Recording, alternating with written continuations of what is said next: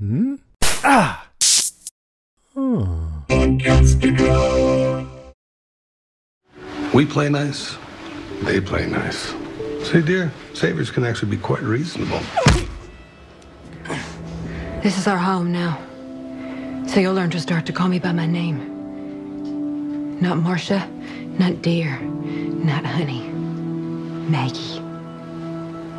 Maggie Rhee.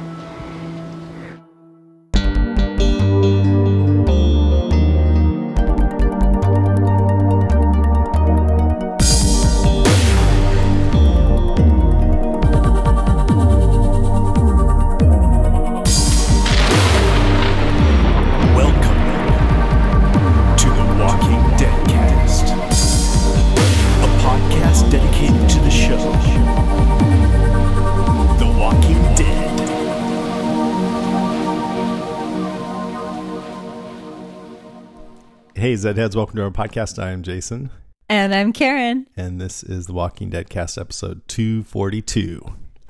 I'm just going to record that and play it and leave out the number. So I'll never have to say it again. Yeah, I think that's probably a like, good idea. This is the Walking Dead cast episode 242. 242. two four two. Okay. yeah, uh, then it, it's just like, except it's going to sound weird if then Duncan starts talking. that's even better. I'm Jason. I'm Karen. this is episode two forty two. and this is Duncan. This Um, Duncan. So, I first before we get started, not a big intro today, but I wanted to mention that our first and possibly only Walking Dead cast live performance presentation is coming up in three short weeks here in San Francisco. Can't What do- wait. What do you think it's going to be like? Um, I I think it's going to be awesome. Is what it's going to be. We're going to do our thing. We're going to record our stuff. We're going to have drinks with friends. It's going to be fun. Yeah, that yeah, I don't know if I mentioned that before, probably, but there's a couple bars around there, so we'll definitely go have a drink afterwards with whoever wants to come. Or maybe during. well, de- I'm definitely going to have one during. I'll have some Trumer up there. All right. Nice. So if you want to be a part of that, go to deadcastlive.com and you can find tickets and information there. And also, I want to wish a happy birthday today as we're recording this. So it'll be yesterday by the time she hears it. But to Cindy. Petey Cinderson. To Petey Cinderson. Petey Sanderson. She'll be 57, I believe. Happy 57. She will not. I know. It's gonna be like twenty-two gonna- or something. Be happy to hear that. All right, Happy birthday, Petey. let's get into it. Attention, shoppers. Deadcast Top 5 in 5, 4, 3, 2.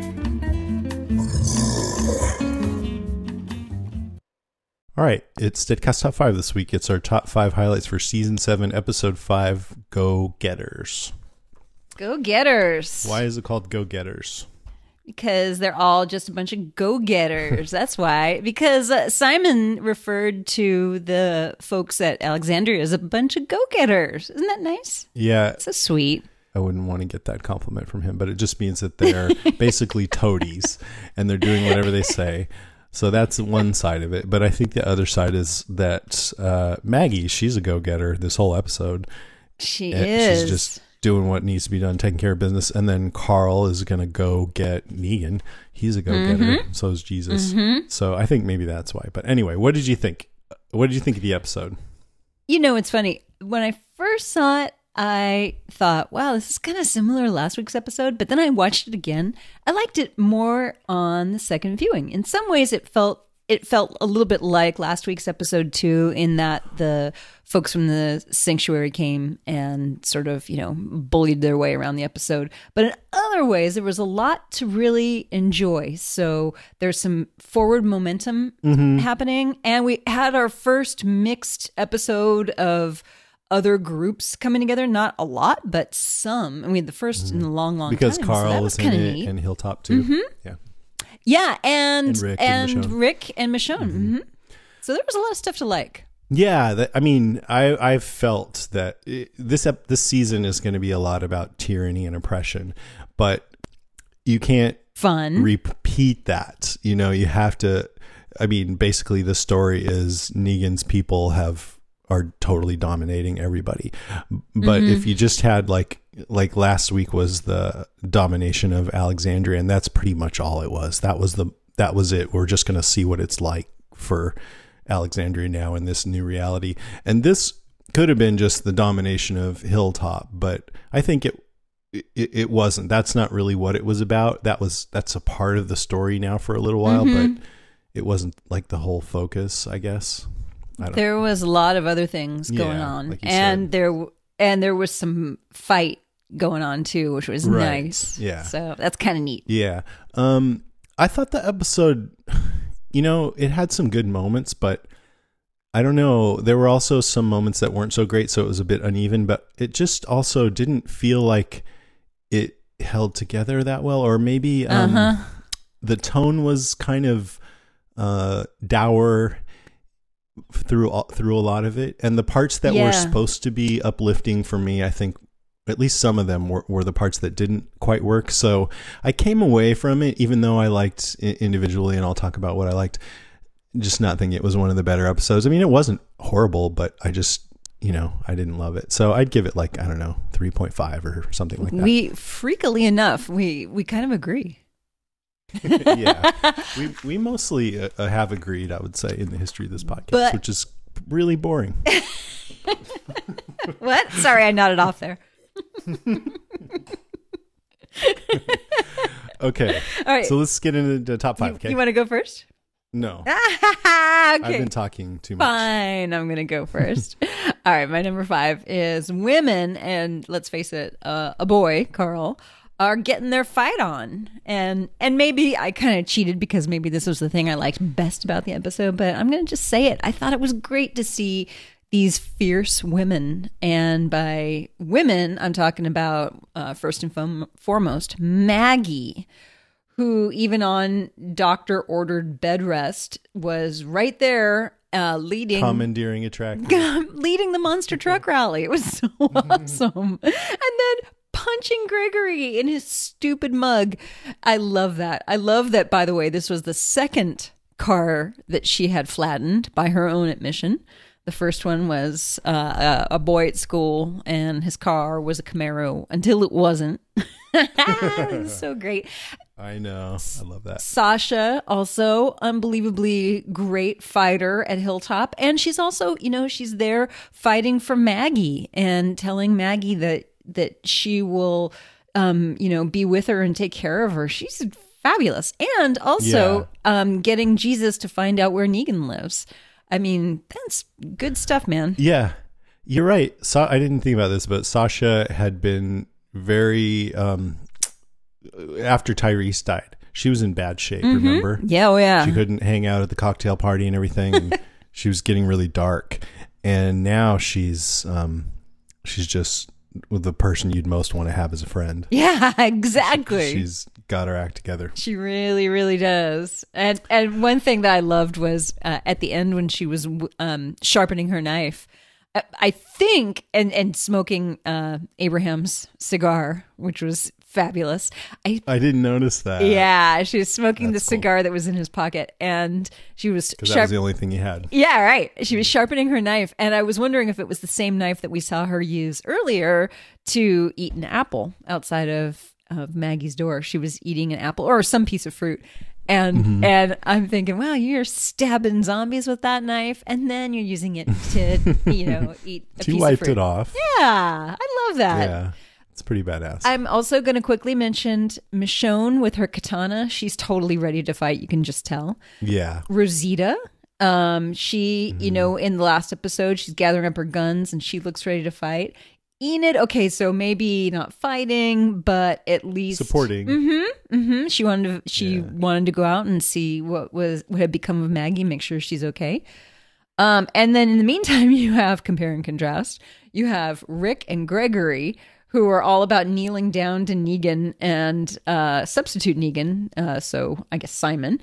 And uh, so both of them are all about, uh, you know, where you know, how exactly should I kneel? Where do you want me to kneel? Um, and it's just so great to see the women like, no, we're we're doing this, man. We're gonna fight. And I also have to, you know, shout out to Jesus who helped in the zombie fight, and he was wonderful. But um, it was sort of interesting because nobody else in the hilltop seemed ready to step in when the um, car um, uh, music went off and the gates were opened. They all looked like deer in the headlights. And I think not even the guys that Maggie had ordered to shut the gate, they didn't even. I I don't think they're the ones who actually shut the gate. Maybe I'm wrong, but I didn't see them jump They said they were it. going to. yeah, they might have just gone inside. why are the people we know the only ones out there? Hilltop is, seems a little light on people. It does. and I It does. You know, it's more of a TV show logistics thing. I think you're supposed to feel like there's more people there, but it was sort of like, well, where's all the Hilltoppers here? Yeah, What are they right. Right, right. I think the guys went inside to like um, maybe get um, a stiff drink first, and by the time they were done getting their shot of whiskey, uh, it was all over. That's my that's my guess. It was a great episode for women, and they took charge, and that was awesome. And you know, Carl, I always uh, think it's cool that he that kid Chandler Riggs wanted to have long hair, and that's Yeah. why Carl Carl has long hair. Oh, I but didn't know it's that. sort of getting to a point where it's like, dude, I think you kind of need a haircut here. no, it's so beautiful. It's the most beautiful hair It's- ever. It's kind of ridiculous. I want his hair like, so bad. It's like he put a lot of um, that shampoo that gives it extra body in it. Mane and tail. Yeah, it kind of reminds me of when I was in college and we were out playing volleyball, and this was in the '90s. I don't think this is still totally the thing, but in the late '90s, when you ha- had uh, guys would have their pants kind of pulled down a little bit so you could see their underwear. Uh huh. Uh huh. and uh, you know that was that was the style. And and there were these two guys playing volleyball and one of them his pants got so far down that they were like halfway down his crack. And the other guy just looked at him and goes dude pull your pants up. And that's kind of what i felt like with carl. I'm like yeah that's cool. That oh come on Oh, pull- like pull your hair little- up, would you? it's a little little bit much uh, i know a lot of people disagree with me on that but it's it is interesting that it's all the women plus the two men who kind of look like women for the Right. facial hair Because they're doing it right. That's all I can say. anyway i'm totally kidding about all that and i do actually think it was great that this was all about the the ladies It kind of was. It was wonderful. All right well my number five is specifically about the lead lady maggie who i think really has undergone a transformation in the show it's been happening slowly but i think she really turned a corner uh, this episode Yep. I think Lauren Cohan was really good in it for one thing. Mm-hmm. And I think Maggie, you know, she used to be kind of a softer person and a little more um, kind of curious. And she's harder now. When she's more serious, she's more focused. Yep. And she's been through a hell of a lot, but she feels like a person who has a lot of clarity, even when that just means, like she said to Sasha, you know, uh, about Gregory. We'll sleep on it and we'll have more clarity in the morning. She just seemed really certain that we're going to need to do something about this. We're going to need to figure it out. We're not going to be figuring it out right now, but we will very soon. That's kind of what it felt like, right? Yep. So she's she's got it all under control. And she was the one who, I mean, that was the whole point of, of the episode, I think, to give them a problem and have her solve it. So she's the one who got out there and got that tractor going and was ordering everybody around and to close the gates and um, punched Gregory in the face. Yes. right. And, can can we can we break that down for just a sec cuz it was such an amazing amazing moment. And when Gregory says, you know, see dear, saviors can actually be quite reasonable. And this is right after he tried to rat Maggie and Sasha out and and Maggie spots Glenn's watch. And I just love it. she just punches him right in that stupid face. And it was so Mm-hmm. He didn't do much about it either. No, no. Yeah, and I love that she says this is our home now. So you you learn to start you um you'll learn to start calling me by my name. I'm not Marcia, not dear, not honey. Maggie, Maggie Rhee. I mean, it was so great, bitch. You know, And uh, she gave the prayer at the end. oh yeah. Do you know what that prayer is? Uh uh That prayer I want to mention real fast because I thought it was so really beautiful. That's when the three of them hold hands around the table. And uh, it's Ralph Waldo, Emerson's We Thank Thee. And it goes, um, and by the way, I'm going to commit this to memory and say it at Thanksgiving because I think it really is good. It says, um, for, for this new morning with its light, for rest and shelter of the night, for health and food, for love and friends, for everything that goodness sends. Amen. And wow, Ralph Waldo Emerson. It's a that was a beautiful moment too. Mm-hmm. Yeah, it's Thanksgiving. What? Tell me one thing you're genuinely thankful for. I'm thankful for all those things for love and health and food and friends and my family. Yeah, I, I just named like six. yeah, that's that's okay. How about you? Uh, this new audio interface I'm looking at, totally awesome.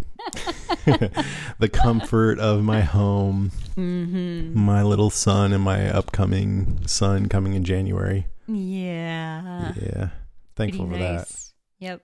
Yep. We've good we've got good families, good friends. Yeah. So back to Maggie. So Jesus said that blue flowers inspired strength and calm, Mm-hmm. and that's what she projected throughout this whole episode.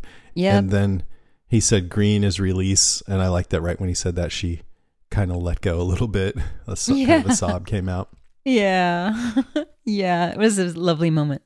And I was thinking, uh, so what? What motivated all this? She just lost Glenn, but I think the thing that's totally crucial to all of this, that it would be completely different if this didn't happen, was that she did not lose the baby. Right. She didn't lose little Glenn. Yep. Like when Sasha said, "It feels like everything is wrong," she said, "Not everything." Yep. and and I think being uh, pregnant, if not for that, she might just be suicidal. But now she's like, okay, I'm gonna make the most of this world, and I'm gonna shape it the way that I want it to be. Good my, for her. For my kid. I, th- I Lauren Cohan, she's been in a couple movies lately. Um, she's one of the ones that I sometimes wonder if she might get restless and want to leave the show and go Yeah. do movies. Right. But, but I wonder if this storyline, I bet it would be a motivation for her to stick around. You know. Yeah, it's pretty. eh, Yeah, if it happens that she does take charge, which you know, all uh, it looks like that's where this is going. Yeah, that's kind of what Jesus was not very subtly hinting at, right? Yes, exactly, Side eye exactly. glances and stuff. So yeah, if that Right. happens, you'll you'll be happy. I will, and I think that would be an amazing thing for her, the actress. That's a pretty cool challenge. Yeah, yeah, it changed her character that makes sense based on what's happening. So that's Yep. cool. All right, that's my number five. What's your number four? Okay, my number four is the scene with the AMC gremlin. By the way, get that? AMC? I mean, I don't know why, if that's really why they picked a gremlin, but since the AMC network and it's an AMC gremlin, that's what I thought personally. Anyway, I love that whole scene with blaring music and the, the gate is open and the zombies come marching one by one. So great. Apparently, they like. That would be good if that was the music. they like classical music evidently it was such a fun little scene it was weird because it felt They're not picky. no they will come pretty much towards come pretty for- much anything, anything. oh Rap, horn metal, yeah. yeah, uh, yeah you can blare your horn- right? Just some that. horn. Oh, noise so i loved it i love the armored windows that apparently Yeah. the sanctuary although you know it's funny i guess it's the saviors that did this but it wasn't 100% yeah. clear Or did Simon just take credit for it? Because Yeah. he did. He did. Yeah. I, he did seem kind of confused like what yeah, and I was confused because he seemed confused. Maybe you're right. Yeah, I think it was them, but it's hard to Yeah. tell for sure. And I loved the um monster tractor rally. It seemed like them because you mentioned the Yes. the metal grate over the windows, and but then also the the finger yes. kind of the the back. yeah keeping it closed. That was I love that. Yes, I love that It too. was like, oh, damn it. and it kind of looked like they confirmed it later. Uh, but then it made me think, well, where were the guards? Where are the guards of the of the hilltop community? I How did they know. just waltz right in? They're all, they went away back home for Thanksgiving. it's what happens on long mm. weekends. It's it's Yeah, easier it's to like a break into town. compounds. Yeah. yeah. and it was also strange why why Maggie and Sasha were locked into their house. That was kind of weird too. Oh, yeah. Weird, right? Yeah. What What is up with that? I mean, some kind of protection from Gregory, maybe? And then, yeah, strange. But then you saw Jesus slide down a banister, and that's because, I mean, theoretically, it's because he couldn't get out the door. Uh, the hatches are battened down. I don't know. Maybe they locked all the doors before, like they sort of quietly locked all the doors, and then they uh, set up the gremlin, and then um, opened the gates and and blared the music. I don't know. Weird. There's something we missed, and I don't think we should dwell on it because it just showcases our ignorance. I'm just kidding. But listeners, I think this whole podcast us know- showcases our ignorance. Personally, if you know what was going on there. yeah, that was my number four too. The tractor scene. I liked it. I don't know. I guess because this episode was sort of uneven, I'm like, do I like this? But I do, especially when the tractor started running over the zombies. I yes, was like, yes, this is kind of awesome. Yes, new way to kill zombies. Just when you think you've seen everything, Yeah. there's a monster tractor running over zombies, and it was Exactly. pretty great. They had, they Yeah. gave a, a satisfying smush. um, it was weird because it seemed like the the tractor uh, looked smaller than larger than smaller and then larger again, uh, and I know that was just like tricks of perspective, but. At first, I thought, well, it's a normal size tractor, and then I'm like, oh my god, the wheels are huge. It uh, seemed to change size, but maybe that was just me. Hmm. It's like hobbits. Yeah, exactly. So I saw that some listeners were saying, or at least one person was saying that they didn't believe the tractor would do that. So I just looked it up, tractor smashing cars, and this YouTube video came up with all these police cars smashed by a tractor. So apparently, it is actually possible to smash a car with a tractor like that. Yeah. Oh yeah. And then That was a and, and they had a little thing on the Talking Dead about how they did that scene. That was an actual gremlin. They had taken out some of the innards, but basically that was the shell of a gremlin that they really did smash. and Maggie and Lauren Cohan actually got pregnant and then drove it. Just kidding.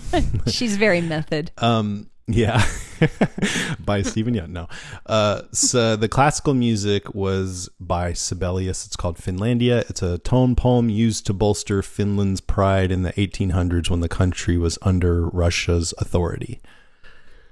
So it's sort of apropos, and I think either Negan's guys didn't know that, or more likely they just have a sadistic sense of humor, which I think is actually kind of cool. Let's play this song of the oppressed as we oppress you. I thought also that it, it was cool to watch Jesus and Sasha in action during that scene, especially when Jesus had his occasional kung fu kick, Yes. kung fu fighting the zombies. I also like that uh, Sasha nearly brained him, uh, but he was Yeah. like, "Oh wait, I mean that you that would ha- in the in the ZA that would have to happen occasionally. oh yes, because your first instinct is to just stab to the head. yes, the exactly, exactly." Oh People, shit! I- Sorry, oh, sorry, don't sneak sorry. up on people. Mm-mm. Yeah, you. Oh, that. That's true. You would really need to have an, a very concerted effort not to ever sneak up on anybody anymore. Oh yeah, you want to like put bells on people? That game when you uh, go up and say "boo," that would not be funny anymore. No, because you're just asking to be katanaed. yeah, especially don't do it to Michonne. Okay, right? now it's time for your number three. yeah, exactly. Not dead yet. Okay. Um, I have, uh, along with all of these compliments, I do have two criticisms, but they're really not. Well, one's criticism, one's more like, "Huh, help me, help me understand this scene." So the first one is, um, the sanctuary guys are still kind of driving me nuts. The the giant clown trucks where a million of these guys jump out, and they all kind of stand around and and look kind of like brutes and um and then Simon is sort of um is sort of a Negan, you know, he smiles and he's got big shiny white white white teeth and he's menacing and cartoony and uh but under, you know, eh, just he's just seems like a big jerk. So that's my my one smaller criticism. My other it's not really criticism, it's more like I didn't quite understand it. The Carl and Enid stuff, it was sort of a little puzzling. So what I didn't understand is Enid is on the bike and she comes across a zombie. She looks scared and acts helpless. And I'm thinking, no, no, Enid, you're on a bike. You're really, actually, and you're a very powerful. We've seen her dispatch zombies before with no trouble. So she sort of freaks out when she sees blood on the road and there's a zombie lurching for her slowly. And then all of a sudden, uh, Carl to the rescue. Um, bad driver, Carl, also pretty bad at darts. And um, he, you know, uh, gets that zombie and then gets the other zombie and then tells so okay that's weird. And then they start walking. He t- and he tells her by the way i was just out for a drive and apparently she bought that. Of course he's not out for a drive. Of course he's following you dummy. So then they start walking and i think you've got a perfectly well not a perfectly good car a smashed up car. You can looks like you can keep driving. I mean the roll down windows still worked. And you've got a bicycle and yet you've chosen to keep walking even though it's pretty clear that that she can't um that enid can't really take care of herself all that well. Sort of it's sort of strange. So they ditch the car ditch the bicycle they're walking and then they find roller skates so they start roller skating. Also not very well. Then they get to the saviors and then i assume they're not still on roller skates when they're kissing. In sight of the saviors and i'm thinking stop that children. I mean kiss get it on yay but not when the saviors are right there next to you and yeah i had a lot of questions about that can you help me why would they would leave a perfectly good car and bicycle in the back Yeah, can you just quickly like each one of those points go back and just remind me that like what was the first one you said? because i kept talking no, it's okay. It's okay, but I think I'm mostly going to agree with you, but I just want to weigh in on because So, my number 3 is actually Carl and Enid too, so I can just do it this way. So what was the first I one? like it. So Enid, Enid being helpless in, Yeah. in the face of a zombie. That is really stupid. Next, no, Thank I'm just kidding. I mean, it was because, but I think the whole point was, oh, we need to manufacture this scene where Carl comes to Negan's rescue. Uh, it can't be a whole bunch of zombies because how's he going to help with that? So it's just going to have to be one. And yeah, let's ramp up the music and make it seem like Enid's afraid. And and uh, yeah, I just thought uh, it's just another one of those cases where it's really hard to keep finding new ways to make zombies feel threatening, especially to people who have a lot of experience dealing with them. We already know Enid's one of the one she kept leaving Alexandria, and she kind of knows how to get around. So I thought that was pretty pretty weak. yeah. And why why leave the car and the bike behind? Well, I think Go. he smashed up the car. Uh, Yeah, He rammed it did, into but the pole. It seemed like it was still drivable. that's what I thought because otherwise I thought they would be driving it if if he didn't because it did they did make a point to show that it smashed into that thing, but I don't know. That's what I thought. yeah. Okay. hard to tell for sure. But the bicycle, the bicycle, Um, one of the best tools in the zombie apocalypse. Enid? Enid Oh. had the bike. She was riding the bike. Yeah, I don't know. Maybe just because both of them couldn't be on the bike. Have they not seen Butch Cassidy and the Sundance Kid? That that would have The most been pretty funny if that could have been an, a scene instead of the skating, just to have her riding on the handlebars or something. Yes, exactly. Or riding him on the handlebars. I mean, it, it's ador. That Yeah, could have that- been adorable. Maybe I don't know. I'm skeptical because the skating I thought was a great idea, but it just didn't totally work the way I think they wanted it to, which was to have it be a moment of lightness between them. And I wonder why. I think it might be partly because of the music, which I thought was really interesting and enjoyable, but I don't know if it was evoking the right mood. I think it could have been. It was kind of weird, techno-y. Yeah. and- Anyway, that that scene. But what was the next one? Um. Well, pretty much that's about it. It it seemed, it seemed uh kind of. Oh, and she didn't believe him or she believed him when he said, I was just out for a drive. Oh yeah. I'm thinking- so I No, you I- weren't. yeah, because he said, um, "Oh, I was just out for a drive," and that was very obviously a quip, right? And so when later when she said, "You weren't out taking a drive, you were coming to get me," it's like, yeah, duh. Yeah. But Yes. then I wondered if maybe she said you weren't coming to get me, like because she said that right when he l- was looking and saying, "Oh, Negan's not here. His big black truck isn't here."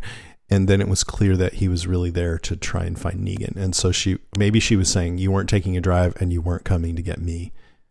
I think that might be what it was. Which makes a little more sense, right? Where she realizes not only were you not taking a drive, but you also weren't coming to get me. You were just trying to find Negan. So that might be what that was. I'm not sure, but it really did sound like she was Oh, saying okay. you were you were coming to get me. So I, I don't know. Um, and then the kiss, I actually I thought the kiss was nice. Um, Uh, the kiss was sweet. yeah, it was Yeah. sweet. It And was, you know- it was a little like awkward, but they're teenagers, and Hey, you know, that's.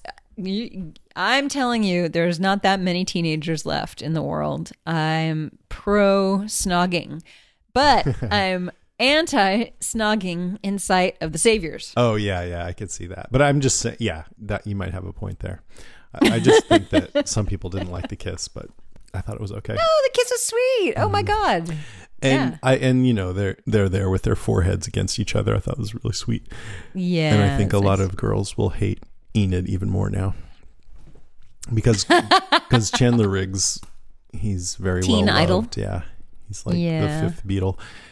Um, And by the way, that wasn't the only sweet kiss in the um in the episode. There was another sweet kiss between oh, Rick I and know Michonne. that was really and that was great. nice. Yeah, You know, he tries to just give her a quick peck on the cheek, and she's like, "No, baby, we're we're we're kissing." yeah, That was nice. because he he's feeling ashamed and Uh huh. and you know just sort of uh, preoccupied and He's down. Yeah, and she's like, He's- I want to really give you a good kiss here and be connected and show you that I'm Uh-huh. still with you and be And present in the moment together. Yeah. Yep. And That was yeah, nice. That was really nice.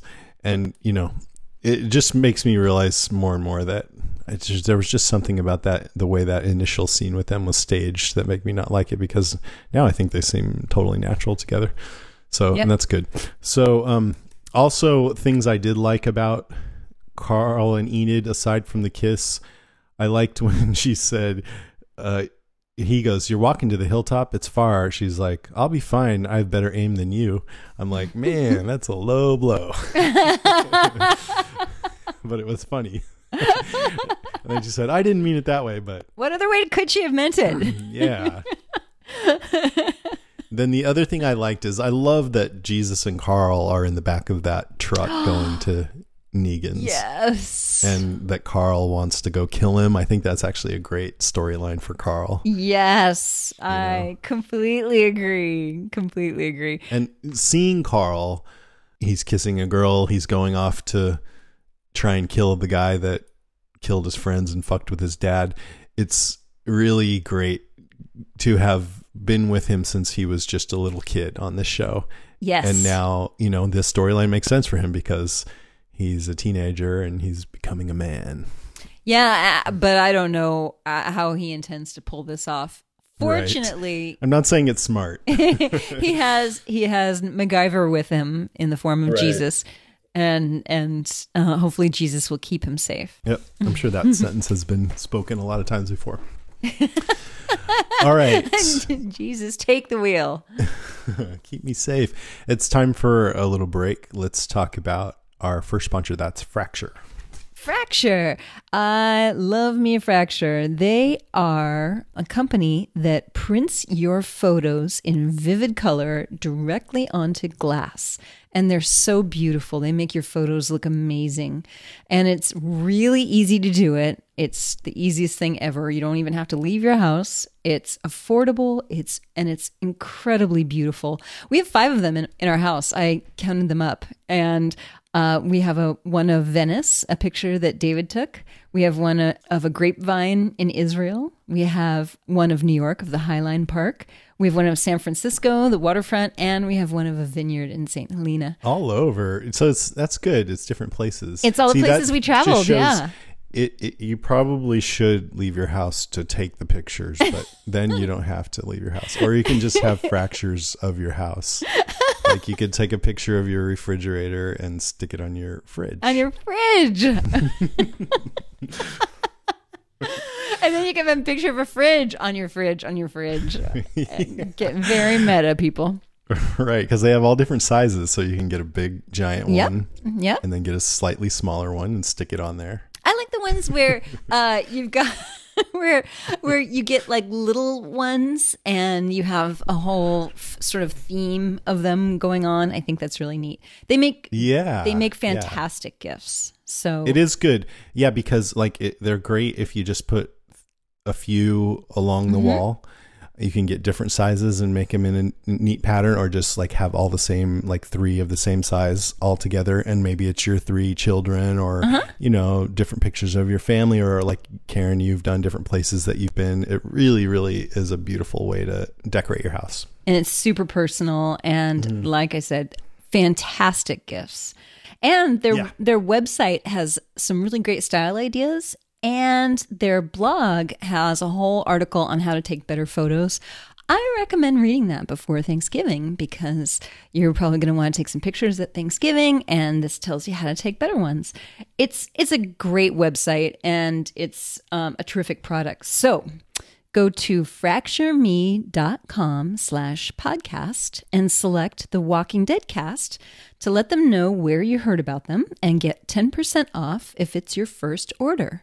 That's fractureme.com slash podcast and pick the Walking Dead cast. Thanks, Fracture. Thank you, Fracture. Okay, what's your number 2? Okay, so my number two is sort of along that same theme of the surprise ending. I love that now, I mean, we've been sort of keeping the same general theme of okay, the the um, saviors are in their bullying mode and nothing's nothing's happening to fight them. And now we see the first inkling of rebellion, and that is we know that Jesus is in the truck and he samples the scotch and then pours the rest of it out as a big mm. middle finger to Negan. And by the way, we I got a note from Lucy from Scotland who said she used to work at that factory where they make that. She did whiskey tours. She led whiskey tours. Oh my god, that's so kinda cool. Wow, that's awesome. Sorry he poured out um, the beautiful scotch. it was good that he took a swig first, though. He's a smart guy. Yeah, exactly. Um, but I love that all of a sudden there's Carl saying, "Hey," and the look on Jesus's face was fantastic. So, Mm-hmm. yeah, Carl um, may be bad at driving, but is evidently good at sneaking onto trucks. When he said "Hey," I was like, "Oh, it's a savior." That's was yes, my first thought. Me too. Me too. It was a great surprise. I loved it. Mm-hmm. Okay, my number two is Gregory, who is a total sleaze and. I mean, beyond belief. And Yes. I think he's doing well. Some people don't like the way he's acting it. I think the actor's doing well and, Yeah. and he's really interesting.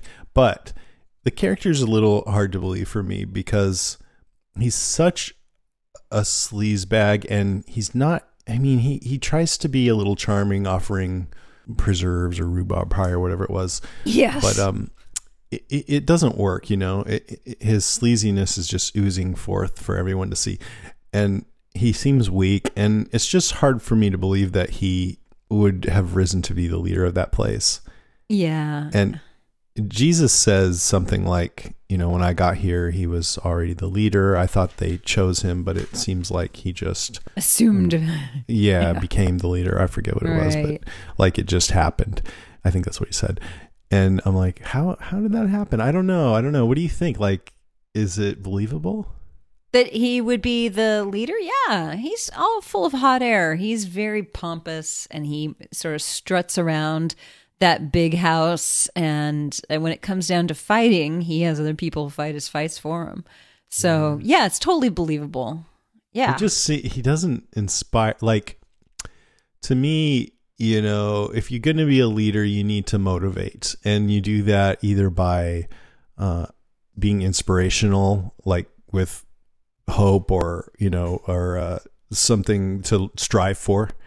Like, hey, let's let's let's build our society into this, you know, and mm-hmm. or by fear. If you don't follow me, then you're going to be in big trouble because of all these dangers that are all around. And I don't see him necessarily doing either. He's just Yeah. sort of blah, blah, blah. so I don't know. We'll see. Um, but I still like the character in and of itself. I'm just not sure. I believe. Uh, I mean, I love how sleazy he is. He calls everybody the wrong name. He calls Maggie Marcia, and he calls Rick Rich, and then later Yes. Reg. He thinks Sasha is somebody who's already there. He thinks that Yeah, she's who is one. this? Yeah. He's pretty sure she's, you know, just mind your own business and go back to what you were doing. And she's like, what? Come on. man." I, I, the thing I was thinking too is, I, I if I was the leader, I would probably be forgetting people's names too because I'm really bad at that. he took Glenn's watch off of his gra- a grave. Yeah, it's pretty Come on. disrespectful. Um, also, though, I, you know him wanting to get Sasha and Maggie out of there. I don't think it's very noble, but I also don't totally blame him because he's right that if the saviors find them there, it's going to be trouble, and for his people that he's supposed to be protecting, and um, so you know the probably the solution is to just hide him really good. But Yeah. I, I don't blame him for wanting to to do something.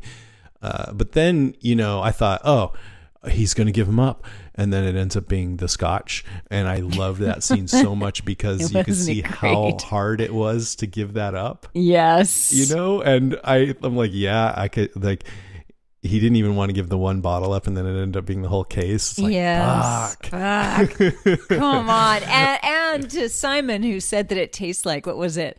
Uh, Windex and bathwater or yeah, something he like doesn't that. even appreciate it. no, he sure doesn't. And I was I was worried he was even gonna just like break the whole case of scotch, like they burn up those mattresses. Um, but he wanted to take it back to Negan for brownie points. So then I'm like, okay, cool. At least Gregory's not such a sleazebag that he's going to give these women up. And then and then it turns out he was actually trying to do that. And I thought, yes. well, would that be a good idea? Because I think he wants to like not show that they have any association with Rick's people. And so how is he going to explain that they're there? And much less they will talk themselves. Oh, yeah. So. I think it was actually a, a, a, it was a good thing for him that they weren't there because Yes. it would have been bad for Hilltop. Agreed. And it would it's a good thing that there was scotch in there. What if he opened up the closet Right. and there was nothing? Then It's you look "Here, like a jackass. Yeah. Right. Here, I've got this really this really special coat hanger for you. yeah. Yeah. That, yeah.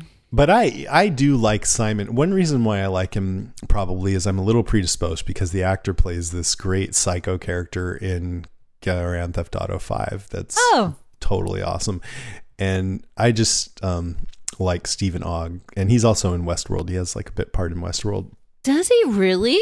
Yeah, what does he play? Uh see, I, I still need to get caught up on that show, but um, Uh, we just watched last week's. It was amazing. Don't you haven't tell seen it. You haven't seen it. Oh, I'm yeah, like it's four really good. episodes behind. so- It's really, really good. But he, he- I think he was only in the first two episodes. He was like one of the cowpokes or something. Okay. So I love him. All right, what's your number one? That was actually Gregory trying to rat out Maggie and Sasha. That was my number one because it was such a great scene and it was Yeah. so tense. I knew that they weren't in that closet, uh, but it was going to be funny to see how he was going to handle it. And it What was great that it, it was his bottles of scotch. that he had to wah, give up wah, immediately. wah, wah. I mean, he could if yeah, you see the scotch there. That's pretty much going to have to be it. You can't Yes. pick anything else out of the closet. And Oh him. yeah, right, exactly. You know what? No, that's that's you don't want that scotch. Here, have this Here, have this mop. Windex. Uh, okay, my number one is Remembrances. Uh, This show is always there's always the ghosts of people hanging around, and just seeing Maggie, I was feeling sad about Glenn being gone. Aw. You know, I never Yeah. Fully like I don't know. That's going to be hitting me for a long time, and I even had this thought like, what couldn't it? did it have to be Glenn? Why couldn't it have been Maggie? Which is horrible, I know, but You are a bad, bad if they if it had to be one person, I Why mean she's did it have pregnant be- also. I know, I know, but I just like you know Glenn's my favorite, I know. and He was my and favorite too. So now um, Hershel's watch is there, and that's extra hard for Maggie because it's her dad's and her ex husband's or her husband's. Not her Fun ex-husband's. fact on The Talking Dead, they said that the watch has changed hands after Hershel seven times. Do you want to hear? Yeah. I have the I have the order. So Okay. after Hershel, Hershel gave it to Glenn. Glenn lost it to the the Terminus dude Alex in Terminus. Rick got it back. Sasha had it. Then Maggie. Then Gregory got it off the grave. And then Maggie got it back and gave it to Enid. That is a traveling watch, my friend. I wonder. Yeah, it'll probably. I bet you it'll stick around for the rest of the series. I hope so. I hope it becomes a thing Passed because it's around. been it's been around for a long, long time. Yeah. And don't forget, it was up Hershel's ass for thirty years before that. right. Exactly. so, um, what else? Maggie had said of that picture of of Glenn. Was it? I won't need this to remember you by, or maybe it was of the both It's a of them. picture of her. He Of took her. a picture of her sleeping, so it's a good thing she doesn't still have it. Yes. And she said, I won't need this to remember you by. And now they're talking about in Hilltop, they burn their dead because they don't need anything to remember them by. They remember them by the people who are left, which I think is sort of a play on the old Walking Dead theme of honoring the dead by carrying on their spirit. Rick talked about that when Dale died. How we honor him is, you know, we keep our humanity. Well, he didn't Yeah. stick with that very long, but still, Right. get the idea. So I think that's why she gave the watch to Enid. She's just like, I'm going to remember Glenn because he's, I don't need that. He's just with me all the time and Yes. I'm going to make him proud. And also, she's got another thing to remember him by her little baby. You know, though, I it would have been nice if she kept the watch to give to the baby Yeah. because that's a watch that you know was her dad's and it was also the baby's father's. And wouldn't the baby have liked that? Just saying. I kind of think so too, actually. Yeah. I mean, there was another thing about green being a sign of release. Yes. So that might have had something to do with letting it go. And yeah, she was looking at the green balloons and her last name is green. It's all connected somehow. Thanks for tying that all together. but and then I was just thinking about how many people these women have survived. Sasha survived Tyreese, Oh, yeah. Bob, and now Abraham, and Yep. probably others. And Maggie has survived Hershel, Beth, Oh and her whole family, her mom, and I think she had brothers Yep. and uh and Glenn, Her Lots whole big community. Yeah. Farmer Clan. Yep. All right, so that was my number one. Do you have any notes? I do. I have a couple notes. This was a weird one. I read today that the name of the doctor, I didn't catch this before, but the name of the doctor at, at the Hilltop is Dr. Carson. Yeah. The name of the doctor at the sanctuary is Dr. Carson. Yep. What he- is up with that? So Dr. Carson is at Hilltop is Harlan Carson, and his brother is Emmett, and that's the doctor at Savior. They're And What I'm guessing is when Simon or Negan came over to Hilltop to take half, one of those doctors was part of that. Were they doctors? conjoined? Or- yeah, chop chop them in half and take one. They're brothers. Okay, thank you. hmm Did we know that from the show or do you know that from the comic? I know that from the Walking Dead TV show Wikipedia, so I don't know if that's been made explicit in the show. Now that you mention it, I assumed it had since it was on the wiki, Okay. but I don't know for sure. Um, that was my only note. Okay, a couple of things for me. The first scene, Maggie opened her eyes and saw flowers. I thought that was sort of reminiscent of Rick coming out of his coma, except Yeah. you know Shane had left flowers and Right. they were all old. By the way. Did you notice her eyes are green? no, They're but green, and they were very, very green. She opened her eyes. I'm like, wow, she has very pretty green eyes. She's really pretty. The last thing that Lauren Cohan said to me was, um, "It's pronounced Alanna because I was pronouncing Alanna's name Elena during a panel." I felt so bad. Like, oh, Lauren Cohan hates me now. Lauren Cohan really hates you, but she has very pretty green eyes. That's right. And she was, I could see that as she was admonishing me. I was just stare, staring into those eyes. Those eyes filled with scorn. She said it pretty nicely, but anyway. Oh, Um, so the thing that she had was abruptio placentae, which is the separation of placenta from the uterus. Ouch. and uh, it's if the fetus is less than 36 weeks old when this happens then basically you just have to rest and be monitored until either a change in your condition or you give birth and it says approximately 12% of fetuses affected by this die and without any form of medical intervention then there's a high maternal mo- mortality rate but now she has dr carson She's got one of the Dr. Carsons. yeah, hopefully it's probably not the best one because I think the Saviors would take the better doctor, but hopefully they were about even. He seemed nice. he did, yeah. And then uh, the other doctor said something good about the Saviors too, but he's just been indoctrinated. Ah, I didn't mean that as a pun, but um, and then uh, let's see what else. Oh no, that's it. Yeah, well, I I just also thought it was notable that the reason why Maggie is so settled in at Hilltop is because the doctor said you need to stay here until the baby's born and be close by. So so that's why they're like, okay, we live here now. Yeah. Mm-hmm. Yeah. And it's pretty nice there anyway. I wouldn't want to go back. yeah, It's kind of a downer there's a over lot there. Crap going on over there.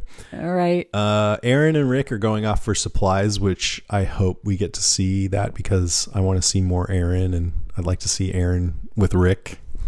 Yes. And, and, uh, uh, uh, yeah, I love Aaron so much. Yeah. So, yes. That'd be cool. Cheer up, Rick, would you? Jesus, I still I'm liking Jesus. Um, I don't totally buy that he wouldn't step up and lead because he seems so capable. But when the subject came up, he just said, "It's not me. I'm not a leader." And then he said, "I just try to help."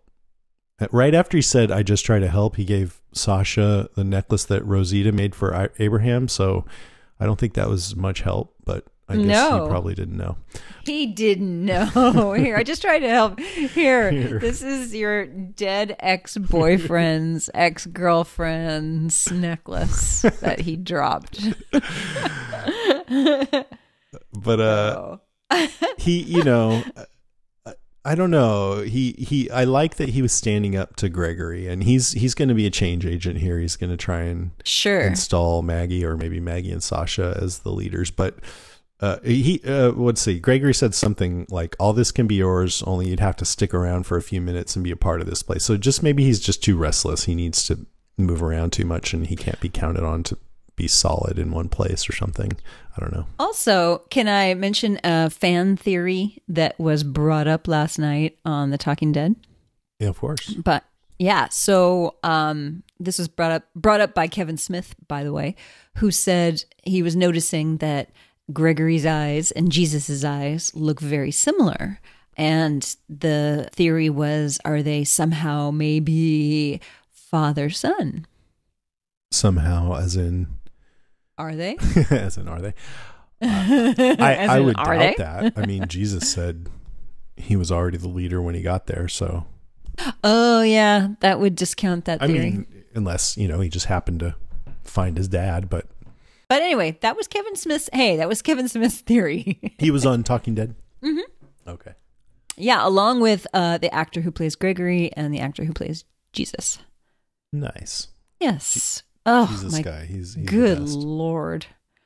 Uh, with that with that British accent, Tom Payne. We, in Nashville, we, we were uh, all at a bar the night before Uh-huh. the, the panels and stuff, or the convention, and he was drinking and just holding court and having fun talking to different people. And I don't remember what I said, but I went up and I go, I'm doing your panel tomorrow. And he's like, all right. I'm, go, I'm going to say, who loves Jesus? And he loved that, you know?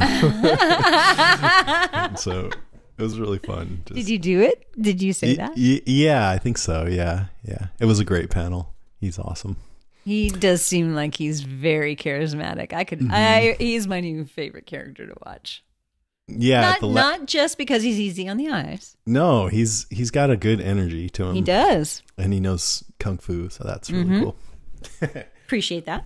All right, that's enough of that. Let's take a little break. do it. There's more to come. Stay with us. And I can take you for a ride on my big green tractor. We can go slow make it go faster down through the woods and out to the pasture. Long as I'm with you, it really don't matter. Climb up in my lap and drive if you want to. Girl, you know you got me to hold on to.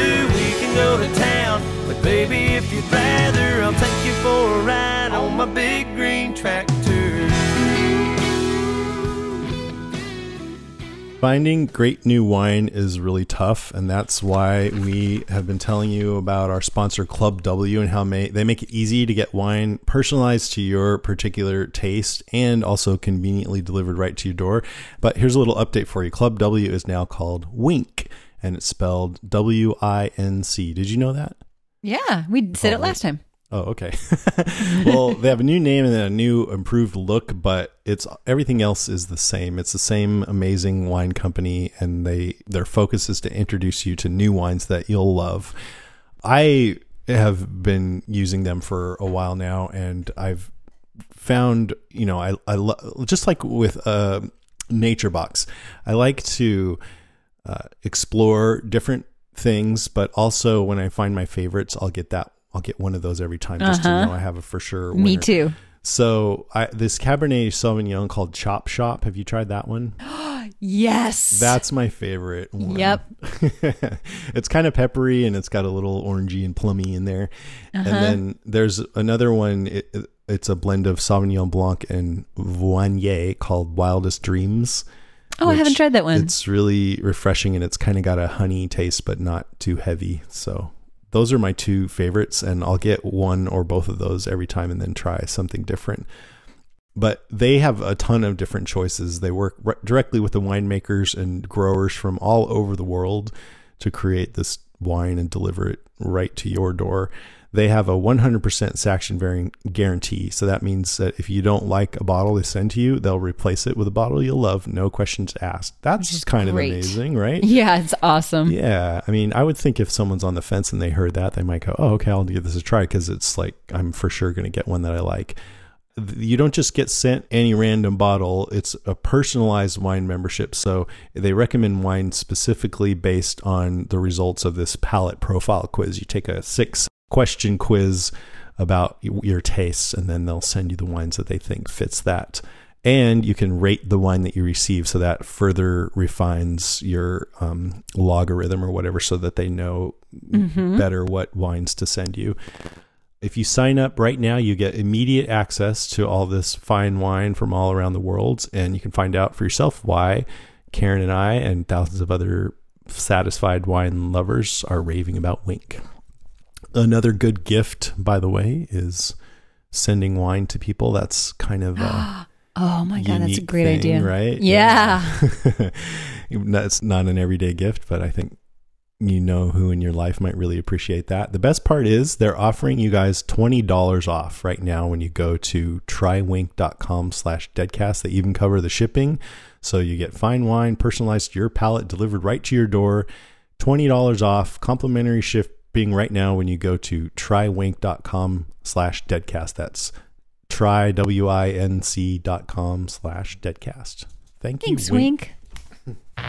Obvious threat to untold numbers of citizens. The people it kills get up and kill. Are they slow moving, Chief? Yeah, they're dead. They're all messed up. This is a Walking Deadcast news update. all right just a couple of little things first millie bobby brown played 11 in stranger Yes. things remember her Yep, loved her. at a recent comic-con she said there's this one show i just want to be on so badly i've tried everything to get on the walking dead i don't even care if i'm a zombie What? so she she wants to go on the walking dead that'd be cool No, she just wants to meet Chandler Riggs.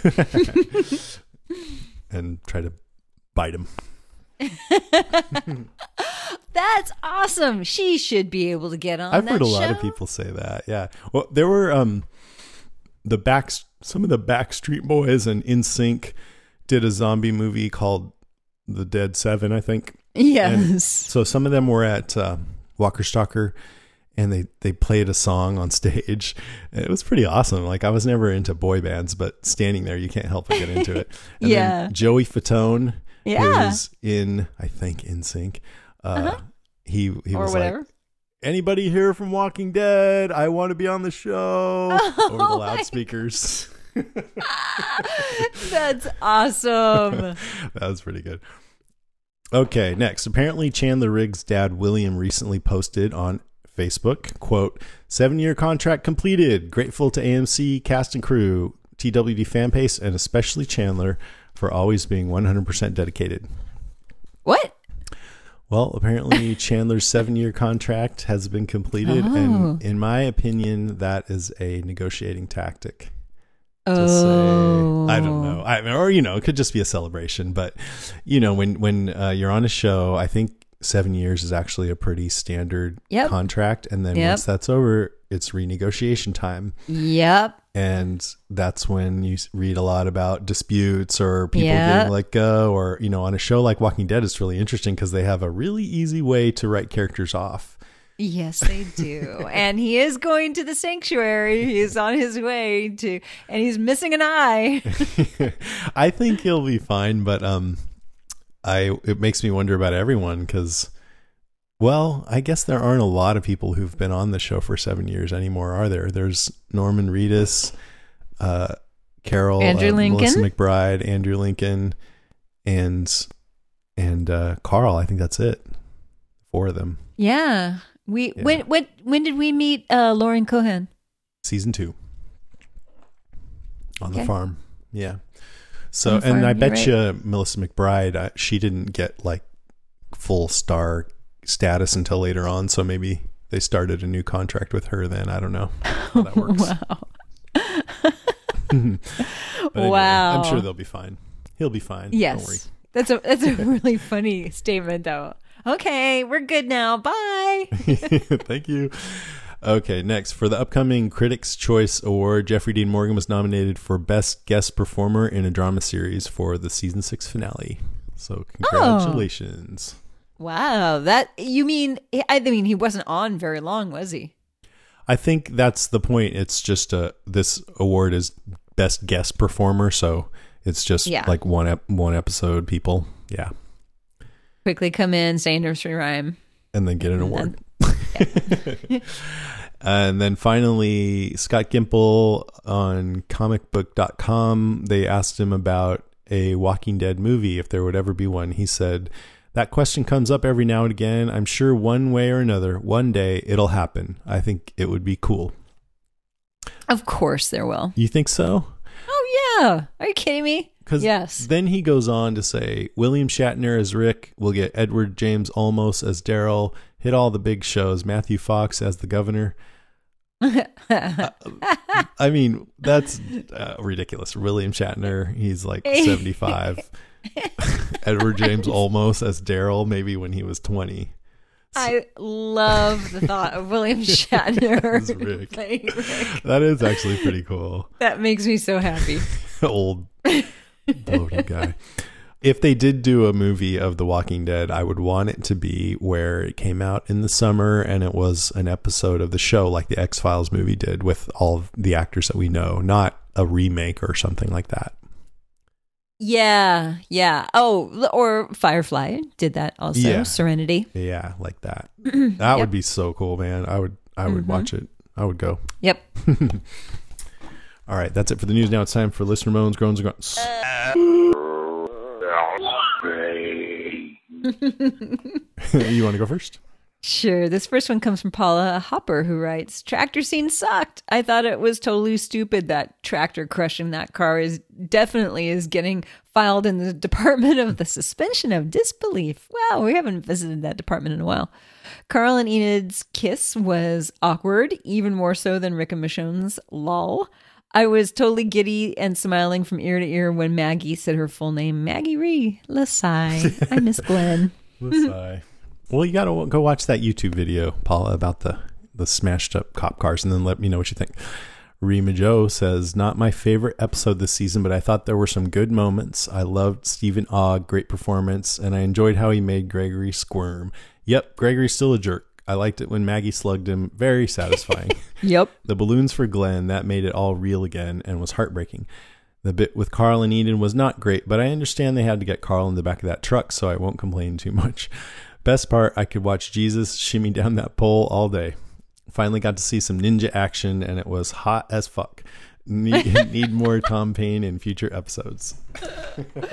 See, I think he was locked. I think they locked the doors from the outside or something. That's why. I mean, can you even can you even lock the door from the outside? It's so weird. Somebody please explain that. Yeah, to me. somebody explain. I'm, I'm pretty I'm pretty stuck here. Hmm. Maya Suzuki writes, I actually was so ready for this episode. Last week felt like an epic poem on constipation. Super thumbs up for the three nasty women sitting at the table together in strength, resilience, and solidarity. And those green balloons, oh my heart. My friend Chris wrote an epic poem about a fly that's like a hundred pages long. I need to read that. Wow. I, I know it sounds crazy, but um, I have a feeling it's entertaining because he's an Share entertaining it, guy. brother. Teresa Abella Gralberg says, I like this episode, how it was focused on Maggie and Sasha and how they're dealing with the death of their loved ones. Some people may not like the episode much, but if we don't have an episode like this, then we'd all be complaining that Maggie and Sasha weren't affected enough by the deaths. Hey, that might be a good point there. Also, I love that they are building up Maggie to be the leader of the hilltop. Mm-hmm. One one note, that necklace Jesus gave Sasha was the necklace that Rosita made for Abe last season. Ouch, bittersweet for Sasha, I'm sure. Yep. Yeah. I was just telling somebody when I was a kid, I, I'll never forget this. I was, uh, there was this kid, Jared Cogswell, who always would go steady with different girls in class. This was like fourth grade, right? And it, that meant they held hands or whatever. Did I already tell you this? No. And um, I went up to and and everybody, all the girls liked him, and I went up to this girl Tracy, who I kind of had a crush on, and I was like, "Hey, did you hear Jared Cogswell was making out with Vanessa in the crossing guard room?" And she just got this sour look on her face and walked away. And some other guys all, "Oh, good job, dude." She totally has a crush on him, and I was like, "Oh."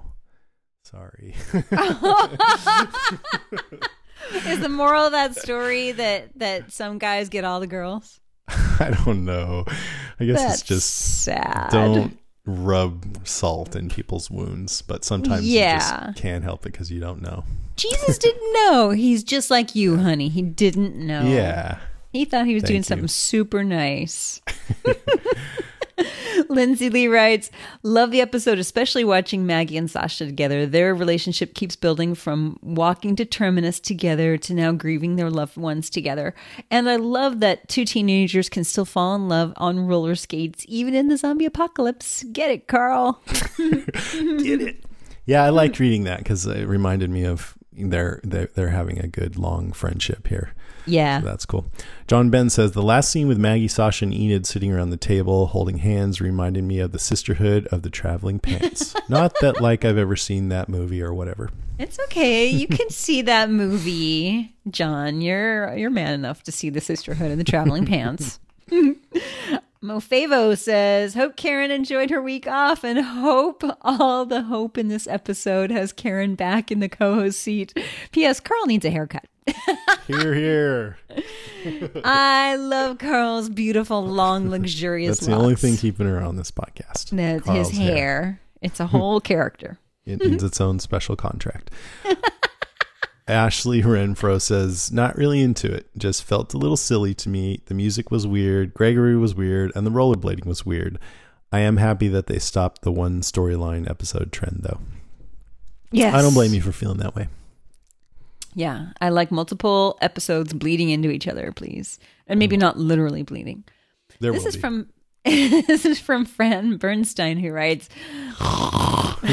she actually wrote that most boring episode so far. Love seeing Maggie, Sasha, and Jesus, but nothing happened. Best part was the look Jesus gave Carl at the end. Other than that, a big dud. Mm-hmm.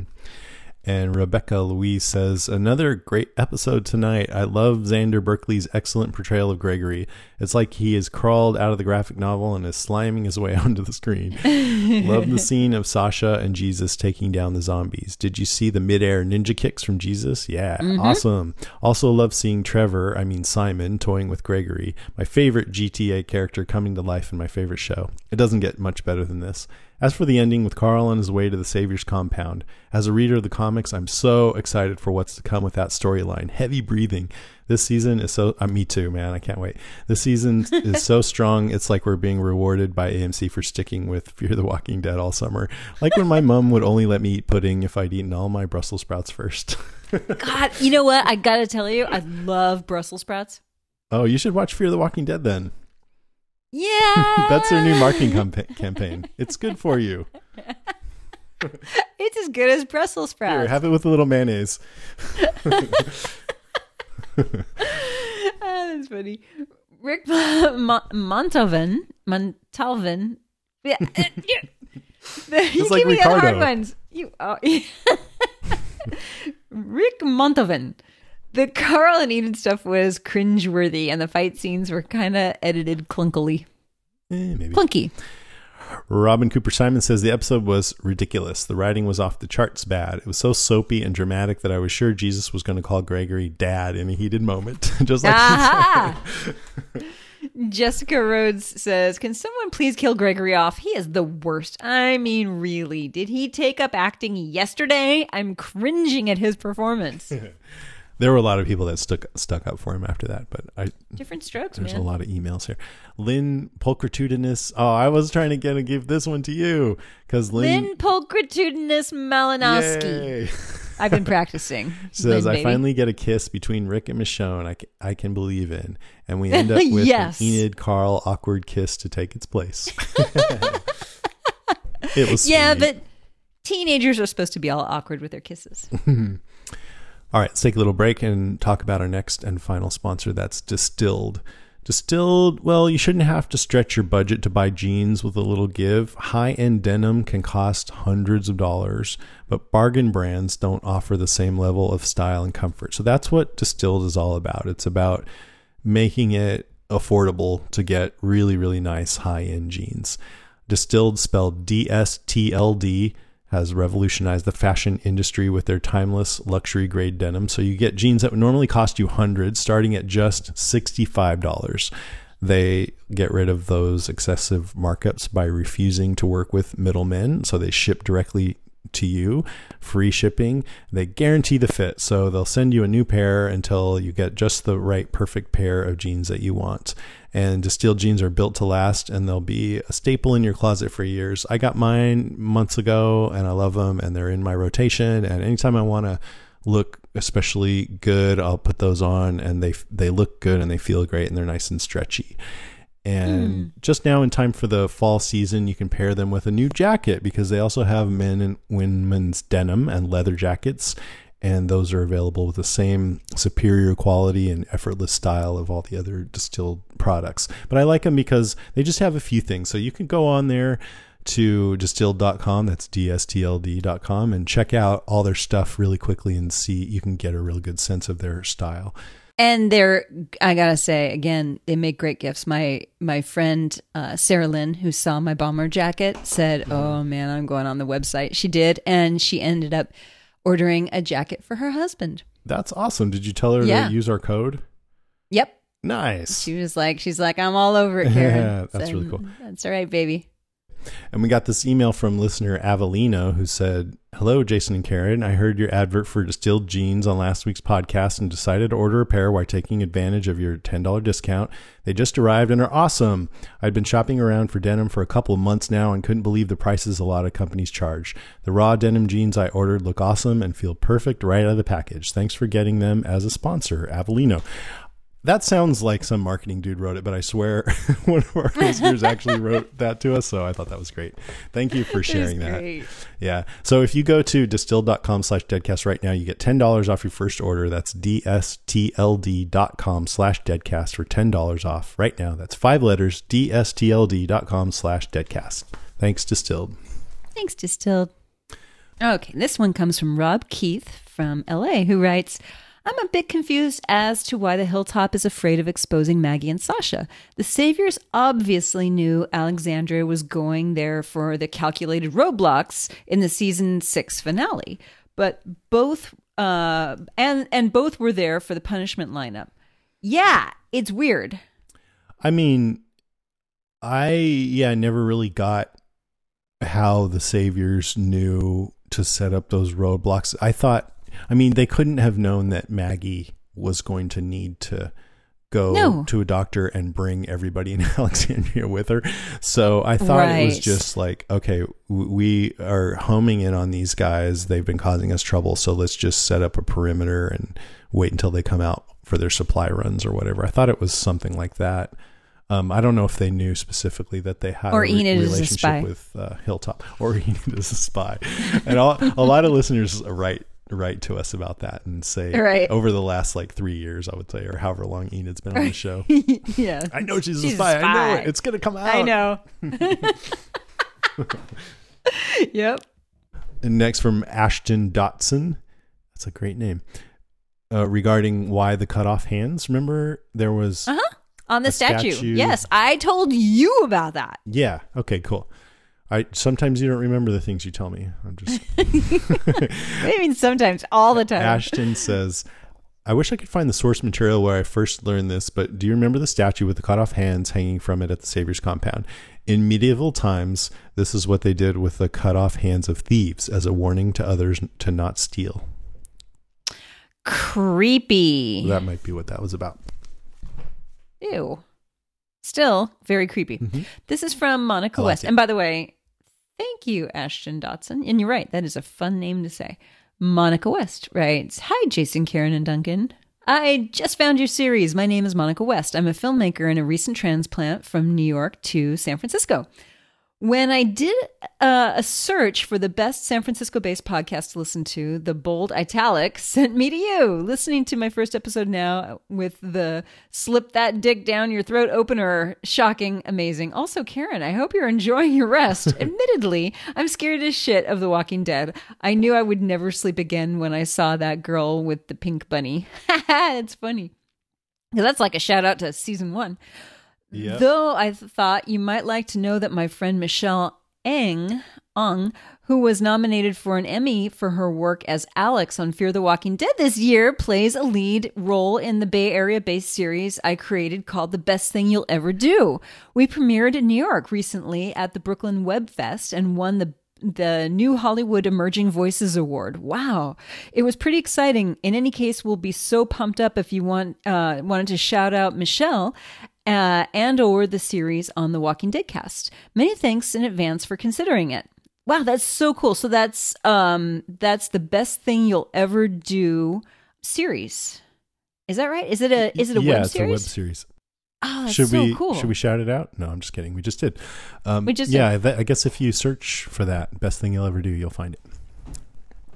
Oh, that's so great! I can't wait to just to um search it. Thanks, Monica. Okay, so now the next four emails are sort of a point counterpoint to listeners who are reacting how you and I have had different opinions and perspectives on the whole season this year, basically Negan and the storyline of the saviors and all that stuff.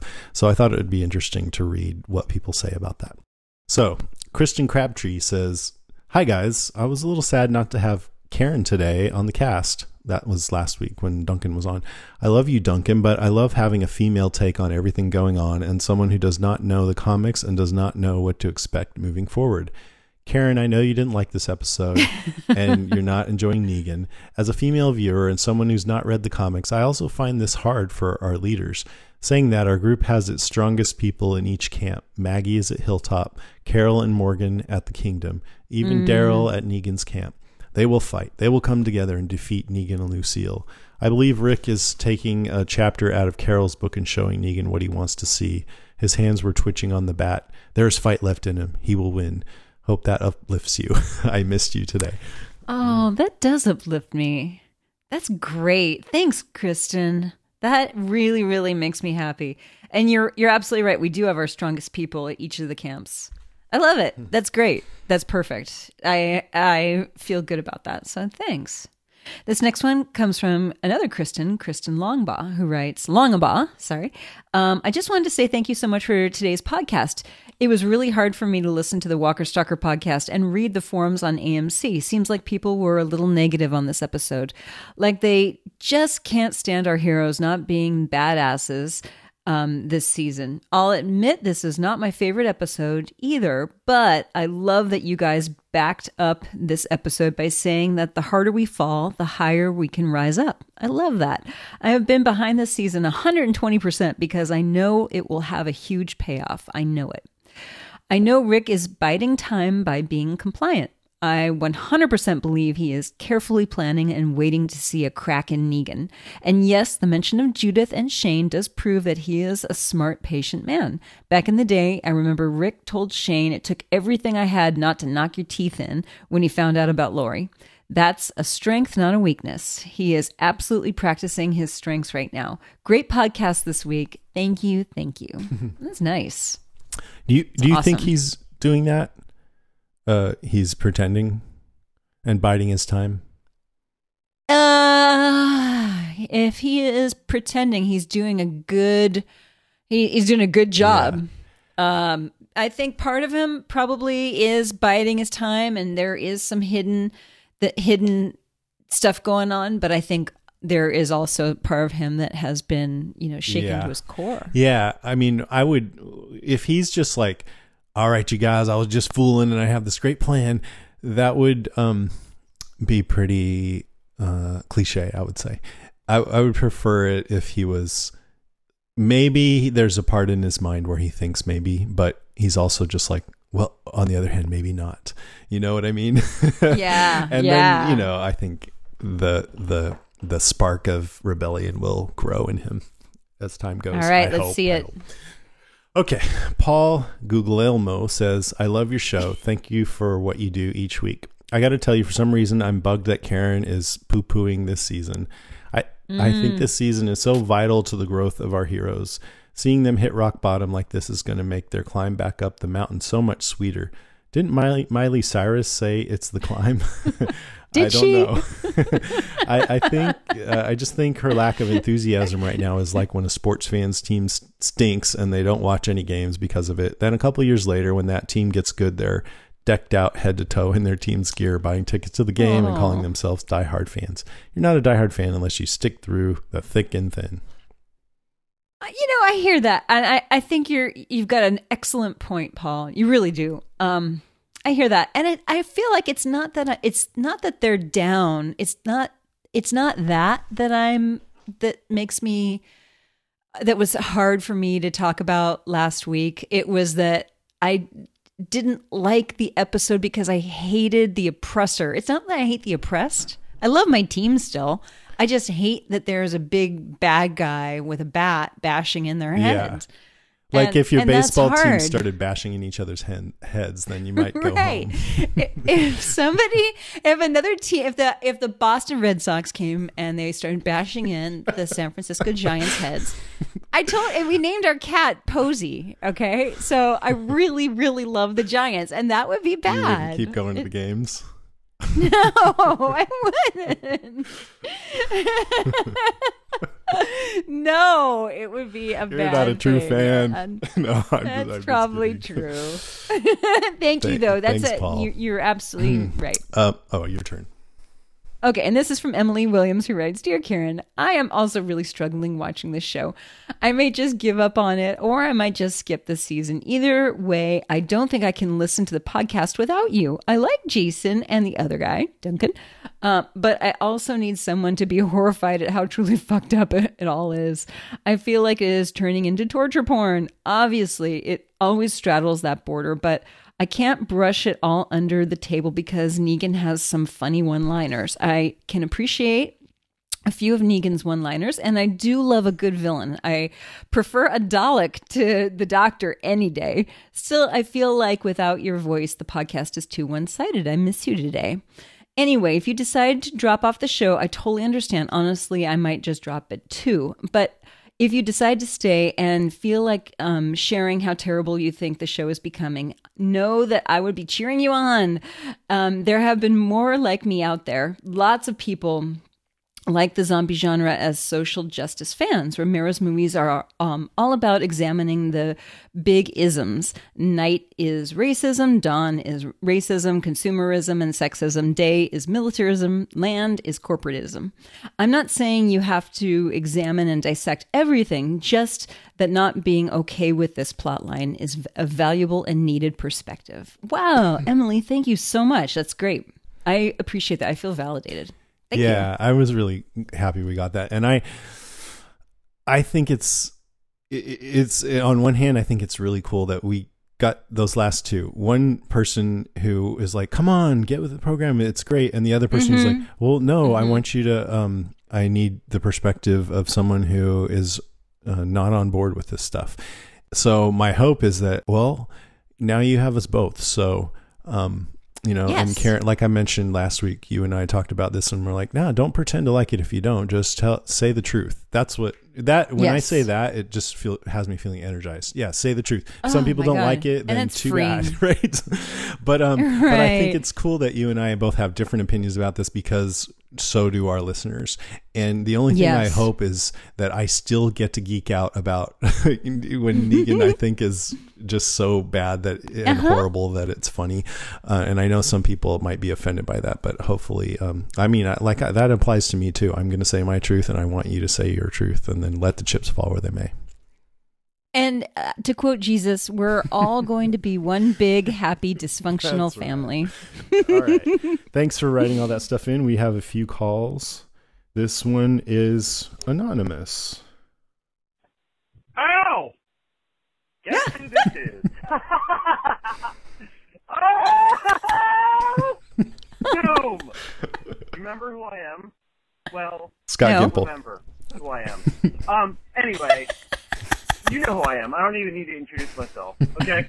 So, what I'm going to say right now is, I, I started watching Walking Dead again. Okay? I stopped about two years ago. I stopped like halfway through season four because I wasn't, I wasn't loving it. I just kind of fell off the the wagon. You know what I mean? I fell off of it, and then I jumped back onto it two years later. About you know, so I was halfway through season four. I just finished it. I just got into season five. Little terminus action. Boom! I'm still really far behind. I'm two seasons and a couple episodes behind, but I'm I'm coming back, bro. I'm coming back, bro. Yo, Karen, um, I still love you. Okay, I still feel. Oh, I love you too. Based on Aw. your voice. Your face is gorgeous just based on the sound of your voice. Okay? Does that make sense? It doesn't make sense, okay? You know what I'm saying? but yeah, um, I'm liking it. Um, you know, I still have some problems with it, like the writing, you know. Um, That's dumb all. things happen. Just the writing. you know. So, so, so for all Yeah. you people that have, you're all up to date, let, let's go back to a, a little scene where, um, Rick's under the bed, right? He's hiding under a bed in this house. And Oh, this guy's yeah. like, hey, I want to use that bed. One of the dudes that's walking around, is, I want to sleep there. And then like, the other guy's like, no, I, I, I'm sleeping here, dude. And he's like, you know what? I'm going to murder you. That makes sense. He murdered him because he wanted to sleep in the bed. That is so Oh, yeah. stupid, man. The reason why they did Yep. that was just so that they could put in that scene where he, the guy's choking on the ground and he's looking at um Rick. He's try, he, he sees that he's under the bed and he's like, "Oh snap, dude!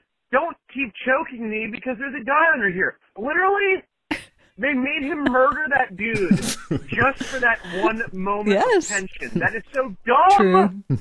Sorry, Mm. I'm sorry, but no, seriously, a lot of dumb things like that. They write in a lot. Um, dialogue, a lot of it's stupid, and just like moments that just don't make sense. I'm just like, why? Like, why did that occur? Why did that? Why was that written? That's stupid. But anyway, I still like the show. I don't really know why, but I like it. I, I like the premise. I like the whole survival aspect. I like how they're discovering new places. I was getting tired of the prison. I was really excited to see, you know, what's up with Terminus. Uh, and the only thing about that is just like, dude, could they have like enjoyed it for like a day or two? But no, the second they Mm-mm. get there, it's like True. hell, dude. It's like this. Yes. I mean, come on, you know what I mean? I want I do. them to find a good place. I mean, you know what? He got cut off. he he did a part two. It's shorter. I'm gonna play it. Here it goes. your your phone cut me off. You know, I was talking. Okay, so you kind of interrupted me there a little bit. anyway, what I was going to say is one thing that I like about Walking Dead is that it made me think of of this this question I have of what's the best where's the best place to live during a zombie apocalypse. That's it. He got cut Hawaii. so, anything to say about that? Wow. Uh, the best place to live in a zombie apocalypse is Hawaii because it's always the best Yeah. place to live. Or Singapore. Uh, too many people. Mm, Scotland. That's my new or just place. do what Robert Kirkman said he would do and jump off a bridge. no, that's defeatist. And also the writing, the the do not fear anonymous. By the way, you look great in that color, and wow, uh, your outfit amazing. Um, the writing's really uh, gets better and better. After Terminus? Yeah, Yeah. I thought so. I mean, I love I love the whole terminus. Me thing. too, man. That was the best. Yeah. Um, yeah, it was kind of crazy. I never thought about that. You killed him just because you couldn't sleep in his bed. Right. they were bad men. They were Yeah, really bad men. Hmm. Uh, Those were the wolves yes. No, those were the claimers. claimers. Thank you. Oh yeah, he claimed the bed. That's right. okay, here is Anwen from New Zealand. Hey guys, it's Anwen here from Anwin. Dunedin, New Zealand. Um, this episode kind of made me laugh, and I'm not sure if it was really supposed to, but um, yeah, it was kind of cool. Uh, Gregory, I guess, um, he's such a snivelling groveler. And Negan's deputy, I can't remember his name, but he was hilarious. I loved him. Um, the other funny parts I thought was I kept laughing whenever they said anything to do with Jesus. They were just such funny lines. What do you want, Jesus? And Jesus, Sasha's all by herself. And my favourite one was, honey, I'm talking to Jesus. That quite classic. Um, the roller skates, that was awesome as well. They find these roller skates on the side of the road, Carl and Enid, and they just roll happily down the street together. And I thought that was very cute, and it was a nice kind of cute puppy love in the apocalypse moment. But I've played roller derby, and um, I've seen people Oh. snap their ankles on a perfectly smooth, flat track. So Yes. but skating down the road amongst all those leaves and twigs, maybe not such a good idea. Anyway, um, keep up the good work. I love listening to you guys each week and um, look forward to hearing your feedback on this episode. Bye. Oh boy, Inwin. Oh, she's Mm-hmm. wonderful. Call back anytime. Yep, we pretty much agreed with everything you said. yes. And then we have Patricia from San Diego. Hey guys, this is Patricia from San Diego. A big fan of the show. I wanted to make a couple of comments I hope you appreciate. Um, number one, spot on about the abuse, the type of abuse that Negan dishes out.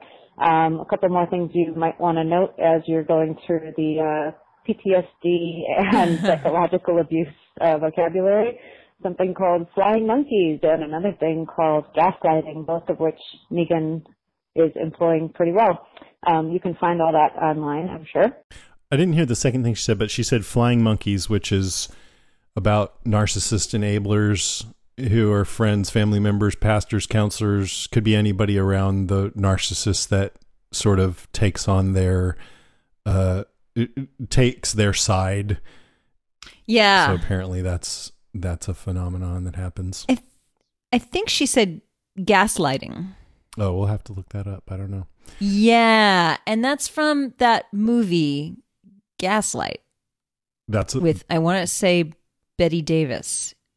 Am I I, wonder what that completely wrong about that? I don't know. Patricia, Yeah, and know. I think gaslighting somebody is like you're taking over their identity or something. Okay. I could be Yeah, because I think her point is just to to explain why all these other people would be assholes, just like Negan, who are around him. Right, and they've assumed his personality. Yeah. That is exactly right. they're sycophants. Flying monkeys. That's great. And here's the rest. Another comment that I had about um, the woman who's leading one of Negan's troops. Um, here's my suspicion, and this is because I have PTSD from psychological abuse. Uh, my thinking is not so much that he respects women, but more that he's positioning certain women so that those who are abused feel like they did something wrong, and if they corrected it, they could also lead. Um, that's kind of a typical toy that these guys use to throw you off guard um, and keep you off balance, I guess. So those are my, my two cents, and I hope to see what happens tonight. Thanks. Thanks, Patricia. Yeah. So would she say that um, the reason she was saying the reason why ne- one of Negan's lieutenants is a woman, that girl from last week's episode, Uh huh. Uh-huh. because he he uses that to manipulate the other women to feel like if they did right by him, maybe they could get into a position of power too. Basically, just playing people off of each other. Right. But it's interesting to me that you suffered PTSD and you're watching the show, and uh, I'm curious if you ever feel like, oh, it's too much. It sounds like you're actually really into it, so maybe Yeah. that means that you're you're feeling healthy. Patricia's got it together. yeah. Okay, and then we have one more call, really quick here. Holy. That's it. we got some Rick. Coral. Coral. All right, now it's time for next week on The Walking Dead. Next week on The Walking Dead, season seven, episode six. The title is "Swear," and the um, the description is a new community is discovered. A slightly longer description is somebody's someone stumbles upon a brand new society, and this society is unlike anything seen before. Swearing undoubtedly ensues. I swear it is. I swear. I swear. different. So I saw a preview for next Yeah. week, and we get to see um, our old friends we haven't seen in a long time, Tara and Heath. And apparently, it's only been two weeks. Can you believe it? Since Tara and Heath left Alexandria.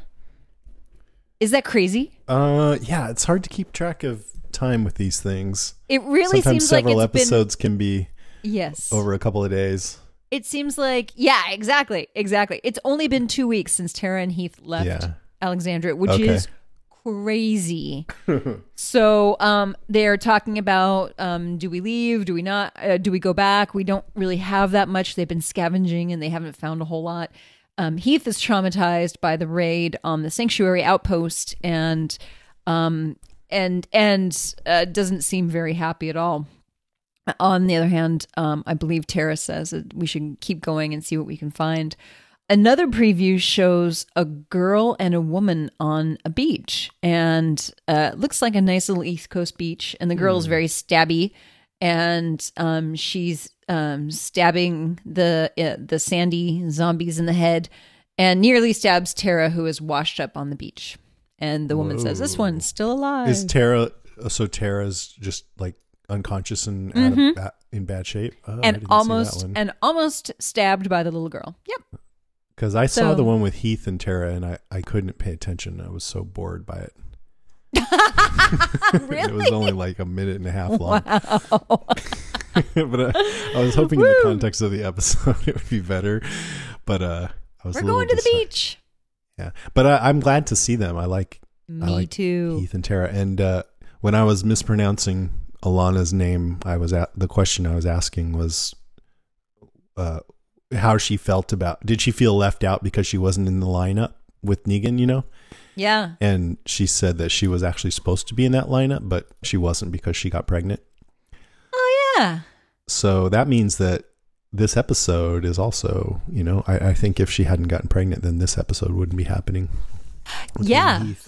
I I hope she had her baby and all as well. I mean, the baby's probably what Yeah. in college. I mean, it's been a long time. Yeah, I think the baby's. I, I don't think the baby's even one year old yet. I don't know, but she, yeah, she's good. It's all good. Good.